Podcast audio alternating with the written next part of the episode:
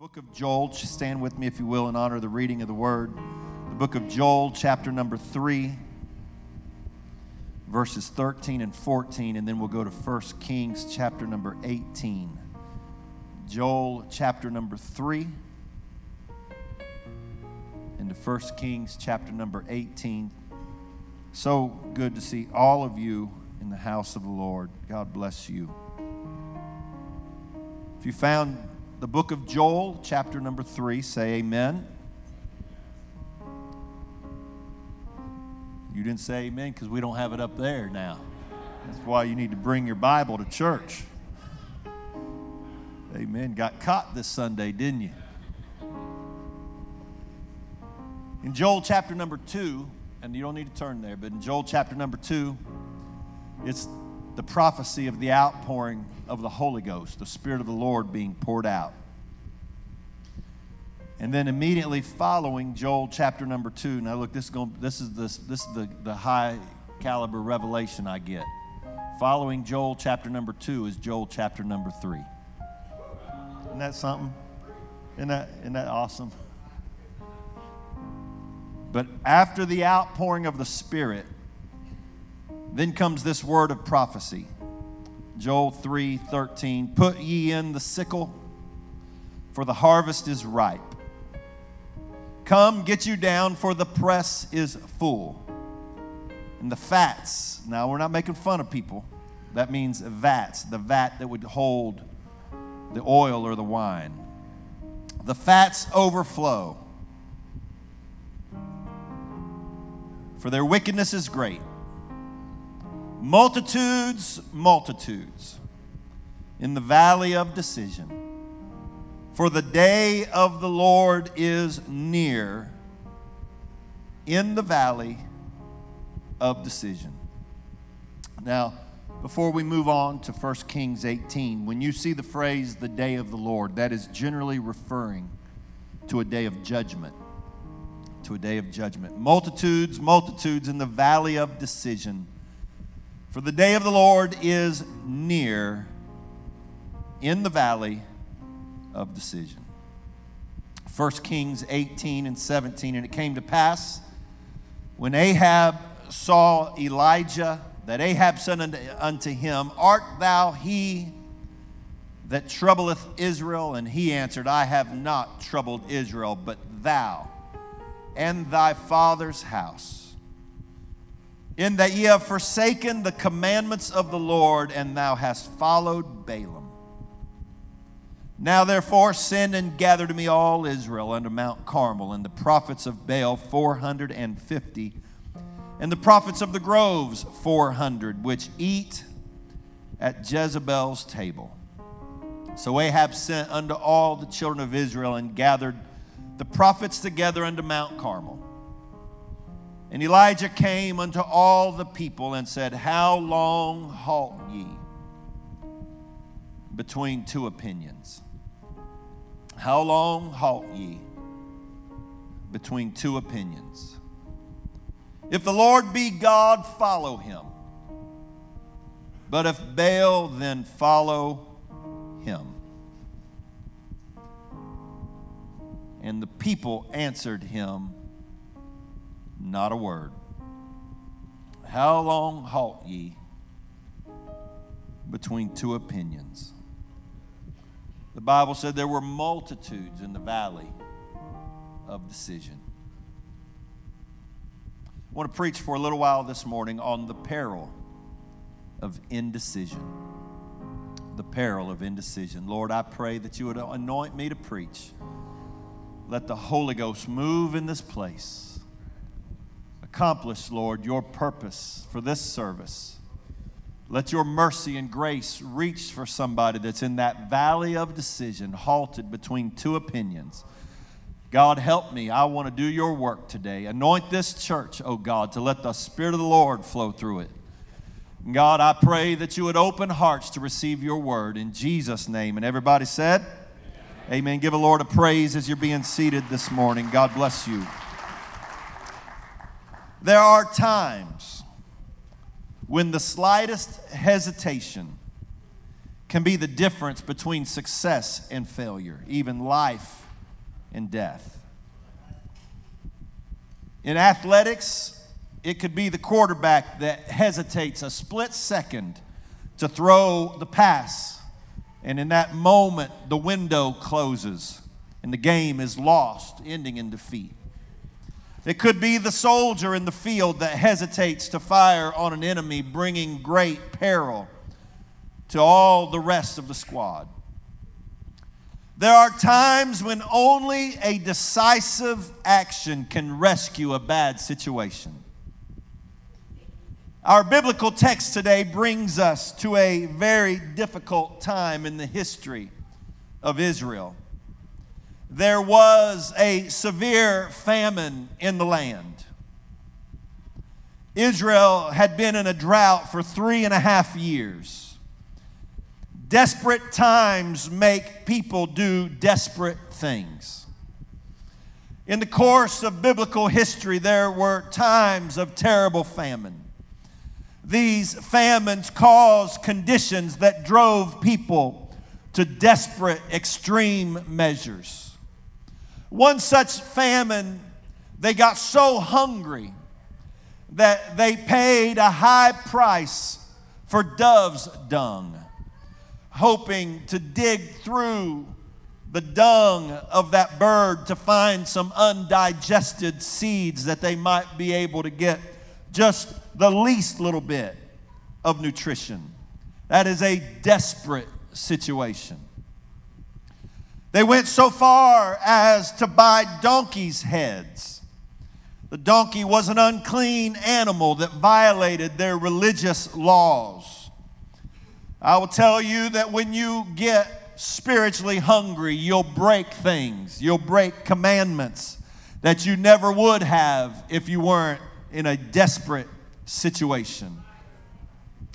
Most tragically, in one particular famine, two mothers made an agreement with each other while they were starving. The agreement was, We'll boil your son today and eat him and tomorrow we'll boil my son and we'll eat him. Desperate situations. Parents put their children in danger when they are spiritually starving. People do things they would never normally do when they're in a desperate situation. In the year 1863, in the American Civil War, General U.S. Grant and the Union Army laid siege to the city of Vicksburg, Mississippi. Famine set in, hardship set in. During this siege, the people peeled the wallpaper off their walls and ate it, trying to somehow survive, just to take a little bit of the edge off of their hunger. Fuel, mule's flesh. I got tongue tied. I started to say fuel's mesh but it's not fuel's mesh, it's mule's flesh. Mule's flesh was the chief meat. Rats were hung up for sale in the city market. It is said that flour sold for $1,000 a barrel. Adjusting for inflation, that's $20,874.13 in today's money. Could you imagine paying $20,000 for a barrel of flour? I can't, but I've never been that hungry. Desperation will drive you to extremes. We live in a land of plenty, but make no mistake, there's a famine in America. Amen. Not of bread or of meat, but of hearing the word of the Lord. People in this world are desperate. They turn to vices to answer that hunger on the inside. I will tell you that every single one of us was created with a place inside that can only be met and filled with the presence of God.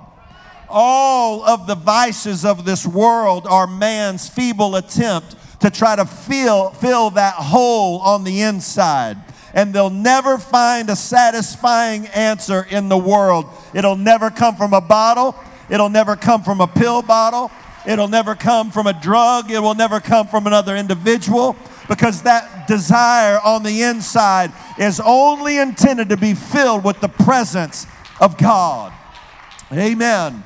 And so rehabs are full because people don't understand that that longing on the inside is a hunger that was put inside of you for the presence of God. Amen. The things of this world are cheap imitations, temporary fillings for what God wants to put in you with the Holy Ghost. Oh, I'm starting to feel it moving in this place right now. I wonder if I have any former drug addicts and alcoholics and sinners that you'd raise your hand and say, That pastor is preaching the truth right now. What he's saying is right. I had a hole in my heart, and nothing in this world could fix it but the presence of God. Look around at these testimonies. I'm telling you that there is a God sized hole in your heart, and nothing in this world will satisfy it. There's a famine in the land, there's a hunger in this land, there's a hunger in people's hearts. Families are desperate, marriages are desperate, children are desperate, People need God and people need the Holy Ghost. And we need the Spirit of God to move. That's what you're hungry for. It's not another hit of drugs. It's not another drink of alcohol. It's not in the arms of another man or woman. What you need is the Spirit of God, the Holy Ghost sent down from heaven, joy unspeakable and full of glory. Oh, I wish somebody's got the Holy Ghost would testify by praising Him right now.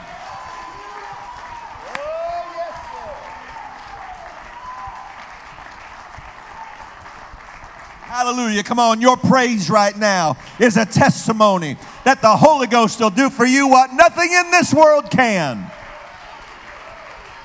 Oh, yes, Lord Jesus. People are desperate. They put a carnal band aid on a spiritual cancer. In the end, there's only two choices, my brothers and sisters it's serve God or serve the devil. There is no in between, there's no neutral ground, there's no DMZ, there's no demilitarized zone in, uh, in, in, in the, the spirit realm. Jesus said, You're either for me or you're against me. You can't serve two masters. Amen. The book of Romans, chapter number six, and verse number 16. Now, now, I, I'm trying my best to stay on point. I really, I really, really am. But I will tell you today that uh, when somebody begins to tell you that, uh, that the New Testament is all about grace and it's not any judgment in the New Testament, you're talking about somebody that doesn't know their Bible. Amen. You're talking about somebody that's making an excuse for the flesh. That's right.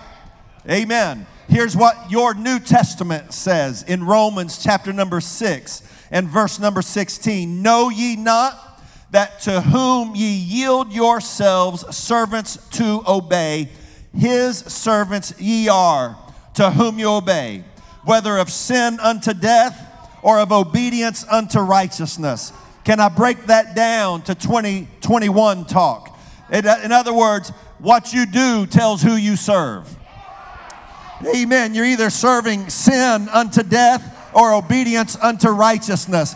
There is no neutral ground. There is no middle ground. We're either for Him or we're against Him. We're either living for God or we're living for the devil. Praise God. I, I, I, didn't expect a whole lot of shouting there, but I'll tell you, there's a whole lot more devil worshipers in the world than what we think they are. Because you can't be a neutral and be going to heaven. Whoever you yield yourself servant to obey, his servants ye are. You go out and sin, you know who you're worshiping? You're worshiping the devil. That's Bible.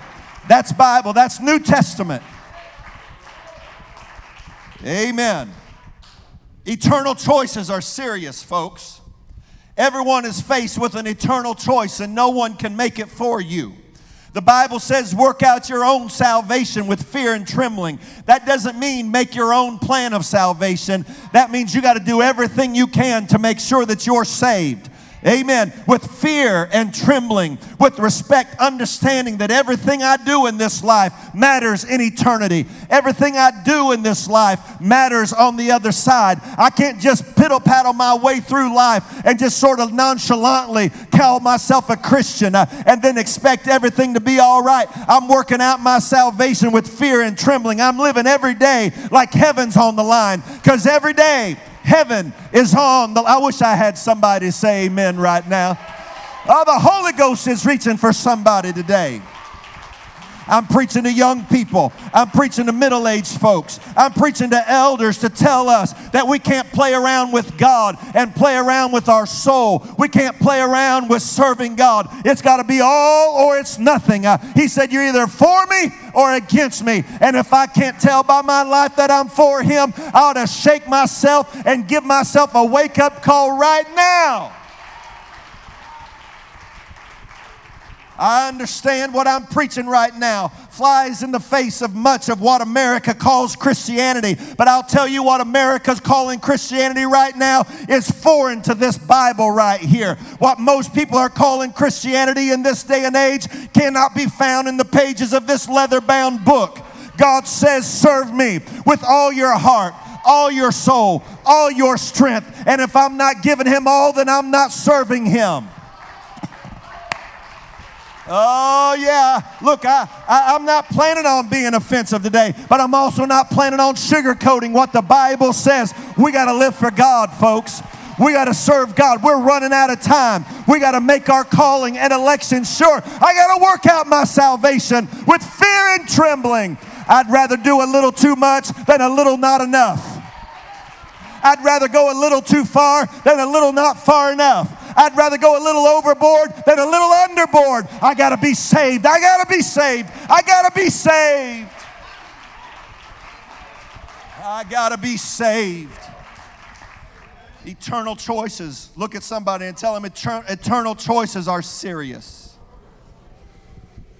In our text, the prophet Elijah had a showdown with Ahab and Jezebel and their prophets on Mount Carmel. Israel had tried to play both sides. They adopted some of the practices of Baal worship. They also retained some of their worship of Jehovah God. They didn't totally abandon God, yet they didn't totally reject Baal worship either. One of the hallmarks of Baal worship was the offering of their children as burnt offering to idols, as you will find in Jeremiah 19 and 5. It says, They have built also the high places of Baal to burn their sons with fire for burnt offerings unto Baal, which I commanded not, nor spake it, neither came it into my mind. God said they are building these altars and they're burning their sons as sacrifices to this God Baal, which I command. He said, I didn't ask you to do that for me. I didn't ask you to kill your children for me, and it never even entered my mind. He said, But here they are sacrificing their children on fire altars to Baal. I will tell you that when you reject living for God and serving God and serving Him with your whole heart, really what you're doing is not just a bad decision for yourself but you are burning your children to Baal. You're making decisions that will put your children on the altar of this world. When you decide faithfulness isn't worth it, and holiness isn't worth it, and worship isn't worth it, and giving isn't worth it, then what you're saying uh, is I'm throwing my children on this altar to this world uh, and I'm going to let the world's fire do what it wants to to them. Come on, moms and dads. We got to make good decisions when it comes to living for God. I don't want to make my decision. Look, you're a grown up. You can make your own decision. You can do what you want to do. I had a nephew. He was the biggest brat there's ever been in the history of the earth, and I think he probably still is. And when he was about eight or nine years old, and some maybe he was probably six or seven, and somebody tried to tell him what to do, in his way of in, instead of saying I can do what I want, he would say I can do what I can do. I wanted to drop him all the drop kick him all the way to China we'd all been better off. But I'm going to tell you something right now. Amen. You can do what you can do. You can do whatever you want. You can throw this message out. You can tune it out. You can do whatever you want. You can surf the internet on your phone if you're lucky enough to get signal. You can do whatever you want with this sermon. Uh, but you've got to understand that when you make that decision, uh, it may not just be you burning on that altar. You may be burning your children at that altar because they see how you respond and they see how you worship and they see how you pray. And when I preach something over this pulpit from the Word of God and you throw it out, what you're telling your baby is what that man says doesn't matter. And so when you're trying to get me to get them out of trouble, you're going to want what I say to matter to them. They burn their children on the altar to Baal. And so here's where Israel was. They enjoyed the sensual, worldly, carnal worship of Baal, the dancing in the groves with each other, the, the, the worship with each, the, the worship of Baal and the sensual nature of that, that demon cult. And they enjoyed how it appealed to their flesh and their desires. But then they also had enough sense, enough fear of God left somewhere inside of them to not totally abandon his altars as well. They found themselves being Baal worshipers during the week and being a God worshiper on the Sabbath.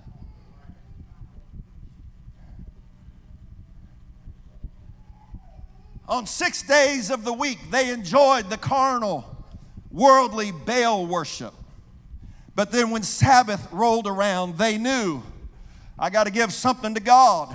And so they would worship God on the Sabbath and worship Baal the rest of the week.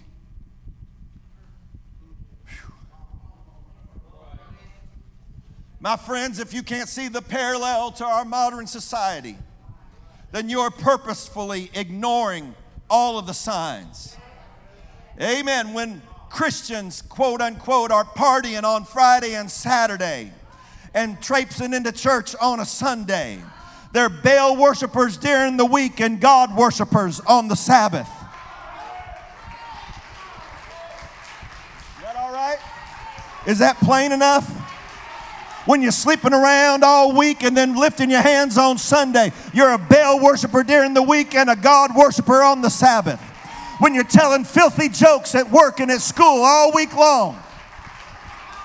And then using that same mouth to say, I love you, Jesus. You're a Baal worshiper during the week and a God worshiper on the Sabbath when you're dancing to worldly music all week long and dancing to Jesus on the Sabbath. You're a Baal worshiper, dear.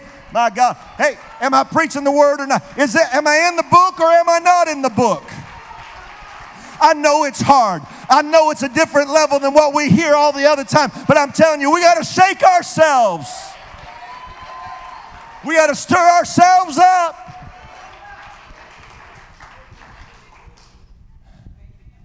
And so they had enough fear of God to worship Him on Sabbath but they sure enjoyed the Baal worship the rest of the week. But God will not allow Himself to be a Sunday God only.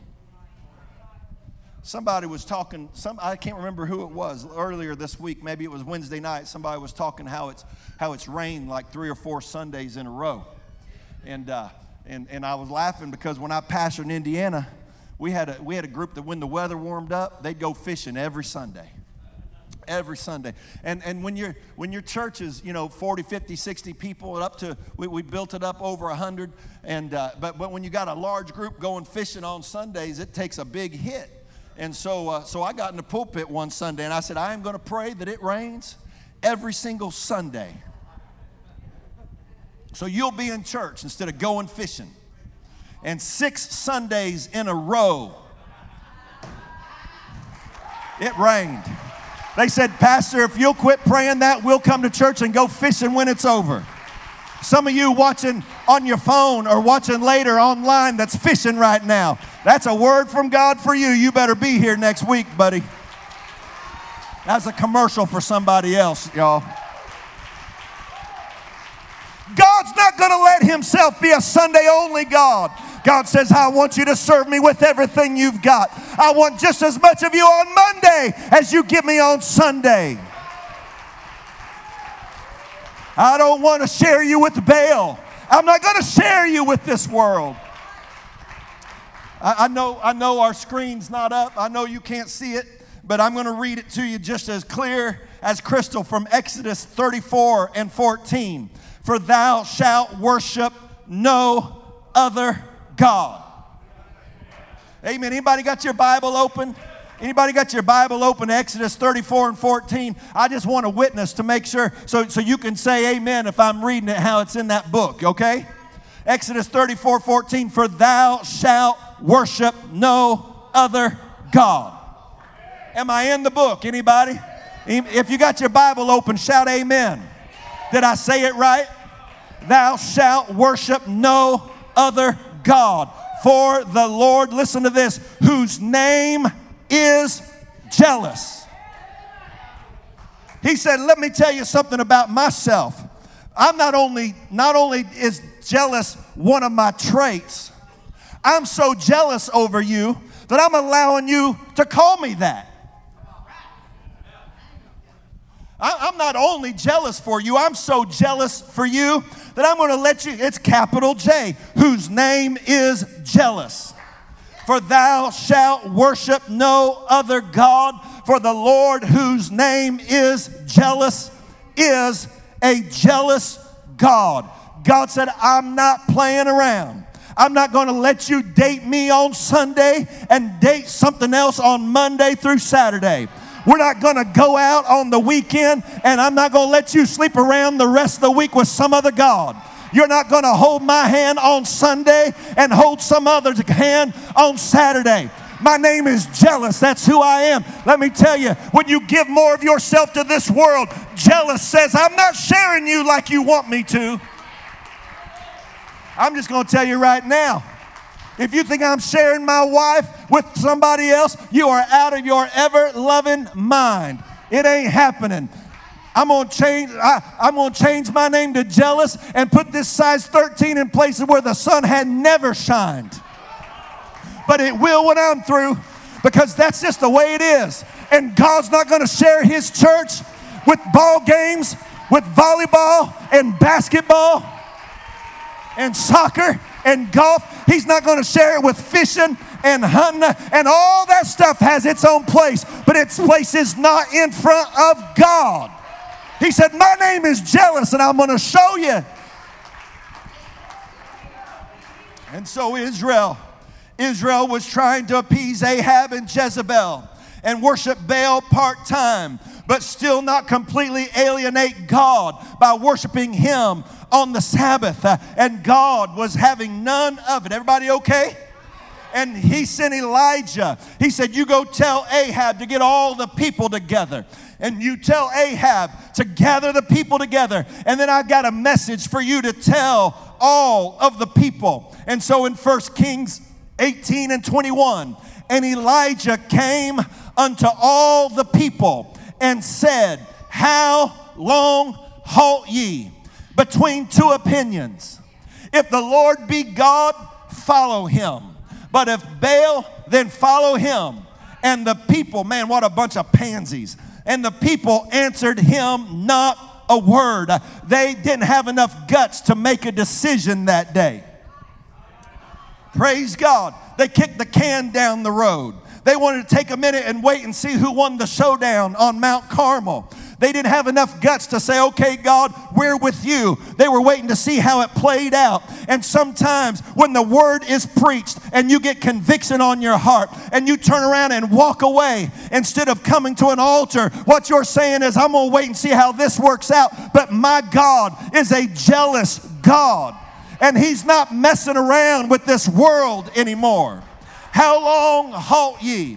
That word halt means to hesitate to wait, to, to, to, to delay. It also means to be lame or cripple or limp. He said, How long are you going to be crippled uh, by indecision? Uh, how long are you going to be stuck in neutral? How long are you going to be halted between two opinions? Uh, if the Lord is God, follow him. But if Baal, then follow him. If you want that God that destroys your children, then have at it. if you want that God that burns your children in the fire and always wants more, then you have at it. If you want that God that's destroying your family and your home uh, and your marriage and your babies, uh, then have at it. But if I'm God, then I'm expecting you to shape up and serve me. Amen. How long, halt ye? How long are you going to try to play both sides? I wish I had my intercessors praying right now. I feel like God's reaching for some folks. I can't help but feel that right now is a decision day for some people. How long are you going to play both sides? How long are you going to be a Baal worshiper on one hand and a God worshiper on the other? How long are you going to be halted between two opinions? You know how it is when you get in the presence of God. The Holy Ghost deals with your heart, and in your mind, you think, I want to live for God. I got to be saved. But then you go out into the world and you, you go to work, you go to school, you work in the, you go around, and all of a sudden the memory of the Spirit of God dealing with your heart begins to fade off into the other side. And all of a sudden you find yourself enjoying sin and enjoying the world. And God said, How long are you going to be crippled? How long are you going to be halted in that decision place? If Baal is God, serve him. If the Lord is God, then serve him. I will tell you that one of the things I've been sent here by the Holy Ghost for this morning to do is to tell this church that it is, as Bishop Wilson said earlier, it's revival time. It's revival time. I've come to tell the church this is our finest hour. When there's so many people halted by indecision, that means there's a great opportunity to reach people. Amen. Joel 3 and 13, put in the sickle. He's talking to the church right now. Put in the sickle. This was after the prophecy of Pentecost. This was after uh, Joel 2, the next chapter, after the Holy Ghost had been prophesied. He said, Put in the sickle. It's time. The harvest is ripe come. The press is full. What I'm telling Bethlehem Church is right now is the time to reach people. They're in the valley of decision. There's multitudes in the valley of decision. They look at this world and they know it's a mess. They look at what's happening and they know it's a mess. They know their family's breaking down. They know their marriage is in trouble. They know their kids are at risk. They understand we're in the valley of decision. Now is the time to tell them uh, that the Holy Ghost is real and you can have joy and you can have peace. I wish I had somebody to say amen right now.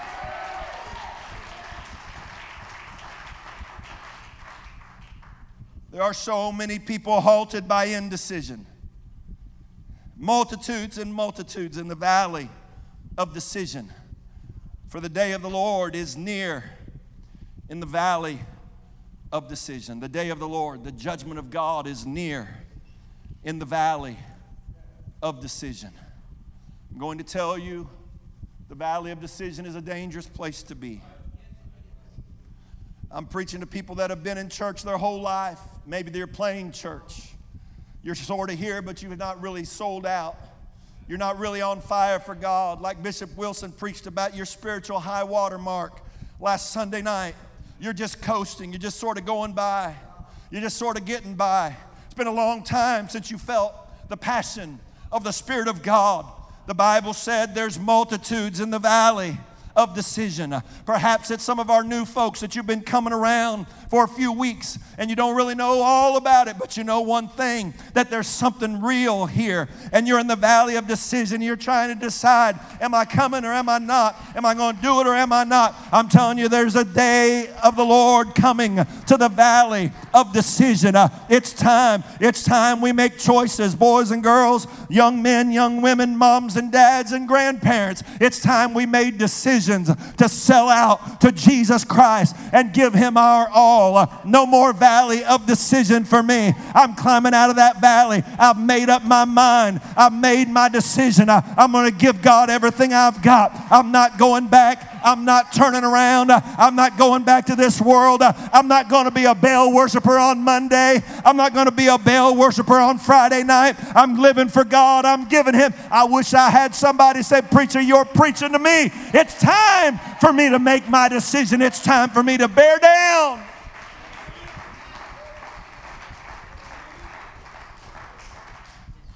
I remember, Sister Wilson, I was thinking about this early this morning, the time that, that uh, Patrick went with me when I was evangelizing, and Patrick went with me to, uh, to Texas. I was preaching a revival. We stopped at a camp meeting in Louisiana, and then we went on to, uh, to Texas, and, and I preached revival, and Brother Patrick played the drums and kept me laughing. We had the mother of all wrestling matches. That, this was before he had his growth spurt. He was, I don't know, maybe 15 or so and a little scrawny kid. And uh, we had gone to a place called The Kettle. I don't know if any of you, you remember The Kettle restaurants. It was like Cracker Barrel before, uh, before they tricked you into shopping while you were there. And, and, and Brother Patrick ate a country boy breakfast hash browns, bacon, sausage, eggs, pancakes. He ate and he ate. He ate all of his. And, and while he's eating, I hear Sister Wilson's voice in my head Brother John, don't let Patrick overdo it. He's pouring that syrup on the pancake, and I'm like, oh, he's, I'm gonna be in trouble. He eats all of his country boy breakfast and he finishes Brother Strickland's. we get in the car to head back to the hotel. Brother John, stop at Subway. I need a foot long sub. I'm like, you are not getting a foot long sub. You just ate three meals. Come on, I, I want a sub. No, that boy could eat. And, and we got to the Brazos Inn. And I unlocked the door, and as soon as that door opened, boom, he hit me in the back.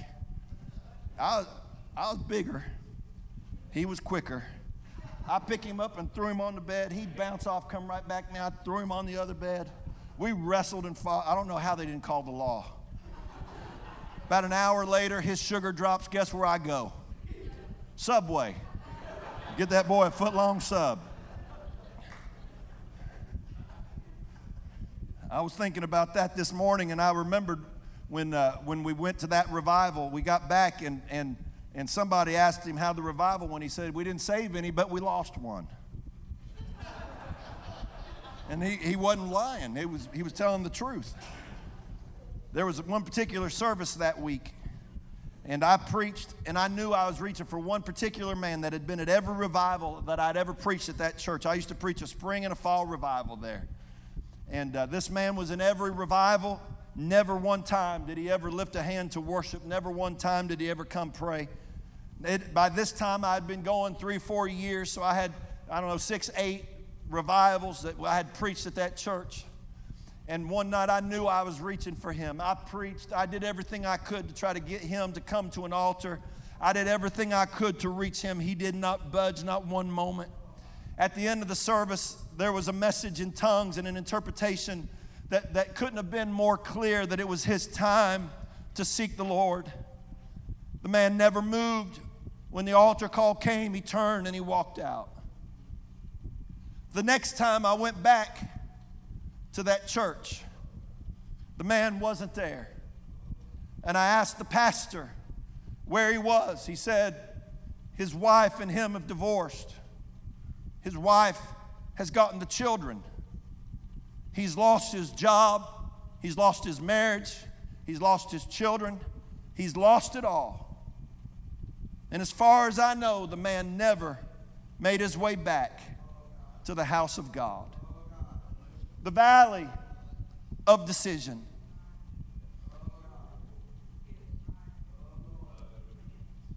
The valley of decision.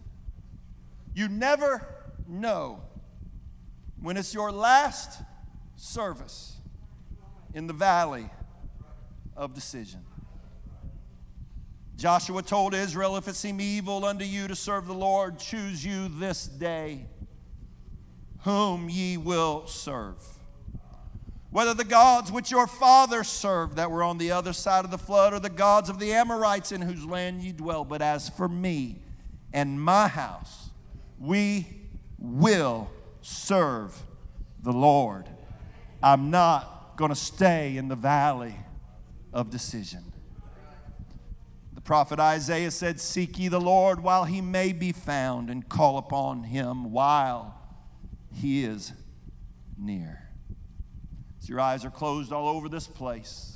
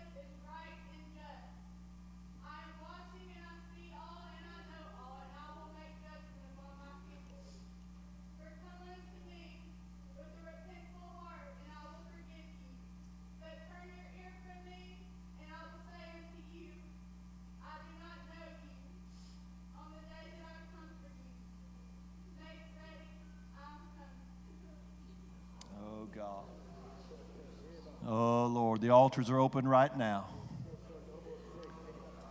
Somebody needs to climb out of the valley of decision. Oh God, come on. It's time to seek the Lord. It's time to seek the Lord.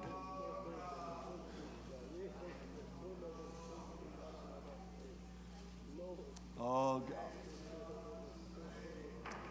Oh Lord Jesus.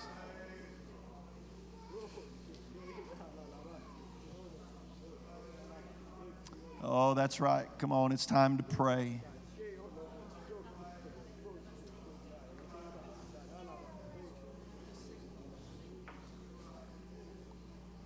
That's right. Talk to God all over this place.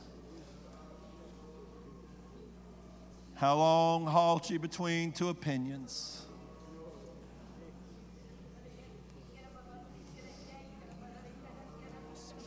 What's just happened is called tongues and interpretation. It's found in 1 Corinthians. So when God uses somebody to speak in an unknown tongue and then he empowers somebody by the Spirit to speak and interpret and tell us what the Spirit of the Lord says. It's a direct word from God, and it's time to pray.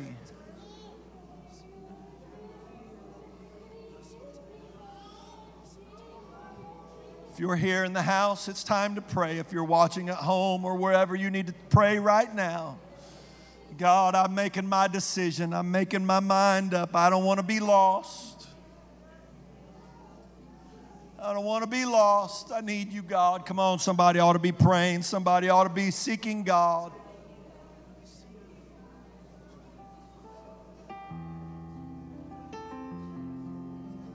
Oh, Lord, I must be saved. God, I got to be ready. God, I got to be ready. I got to lay down my sin. I got to lay down my double mindedness. I got to lay down my, my halting. I got to quit being in the valley of decision. I need to make up my mind.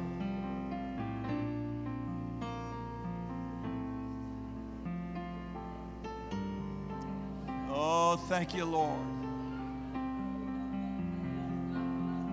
Oh, thank you, Lord.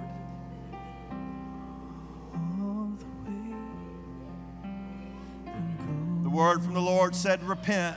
There ought to be repenting all over this place, front to back and left to right, all around this building. God, I'm sorry. God, I apologize. I'm sorry for my sin. I'm asking you, Lord Jesus, to forgive me and wash me and cleanse me.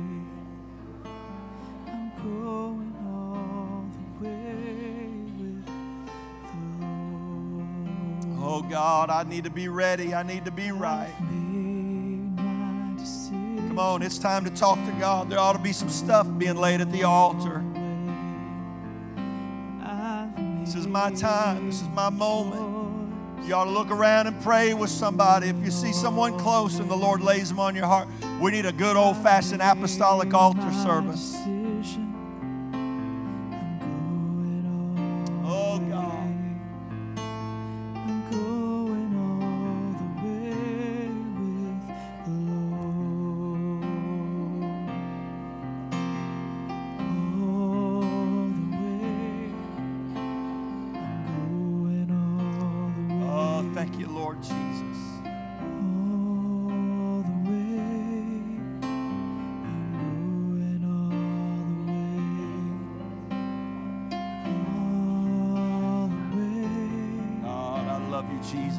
Right. Pray one for another.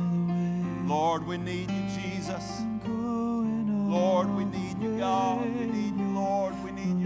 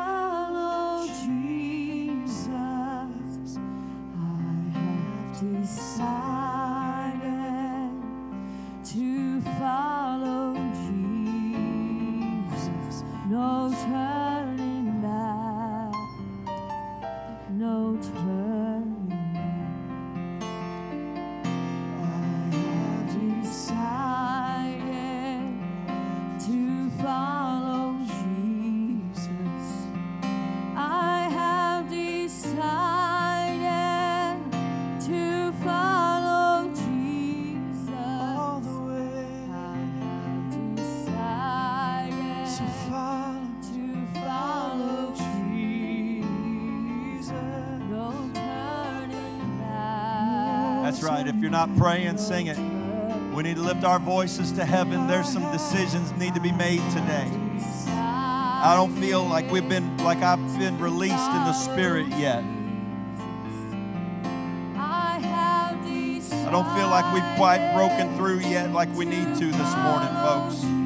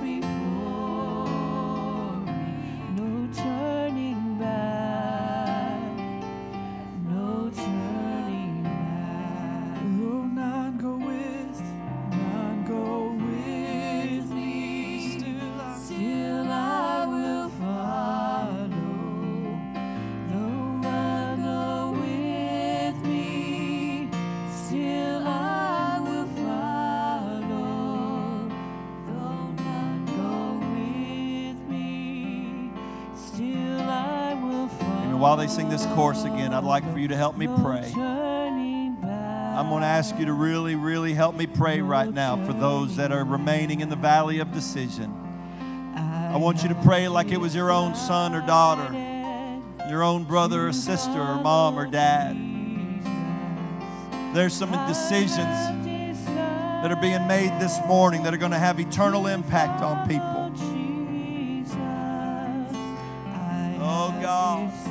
I need you to lift your voice and pray. This is serious business. This is eternal business.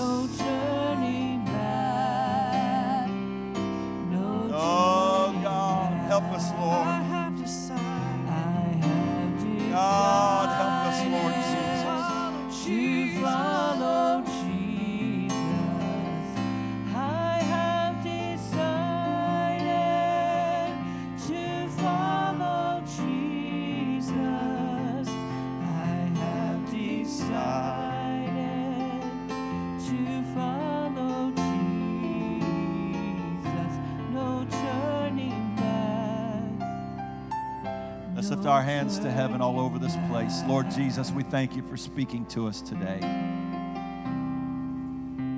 God, I pray, Lord, that there's been minds made up to serve you. I thank you, God, for dealing with hearts in this place today.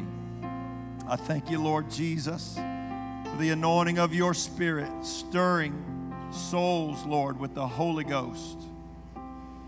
God, I ask you, Lord Jesus, to bring us to repentance. I ask you, Lord, for a work of the Holy Ghost in our homes, in our families, in our lives. God, to become more diligent to serve you, to become more diligent in our commitment to you. And Lord, we thank you, God, and we praise you, Lord Jesus, and we worship you. And we ask you, Lord God, to have your way. Jesus' name. Can you give a Lord a hand clap of praise today?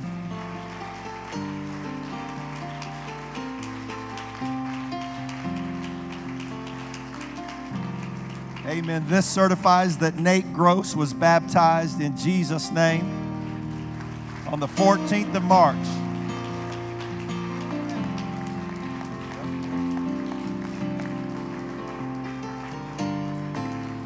This certifies that Jackson Stewart was baptized on the 24th of March.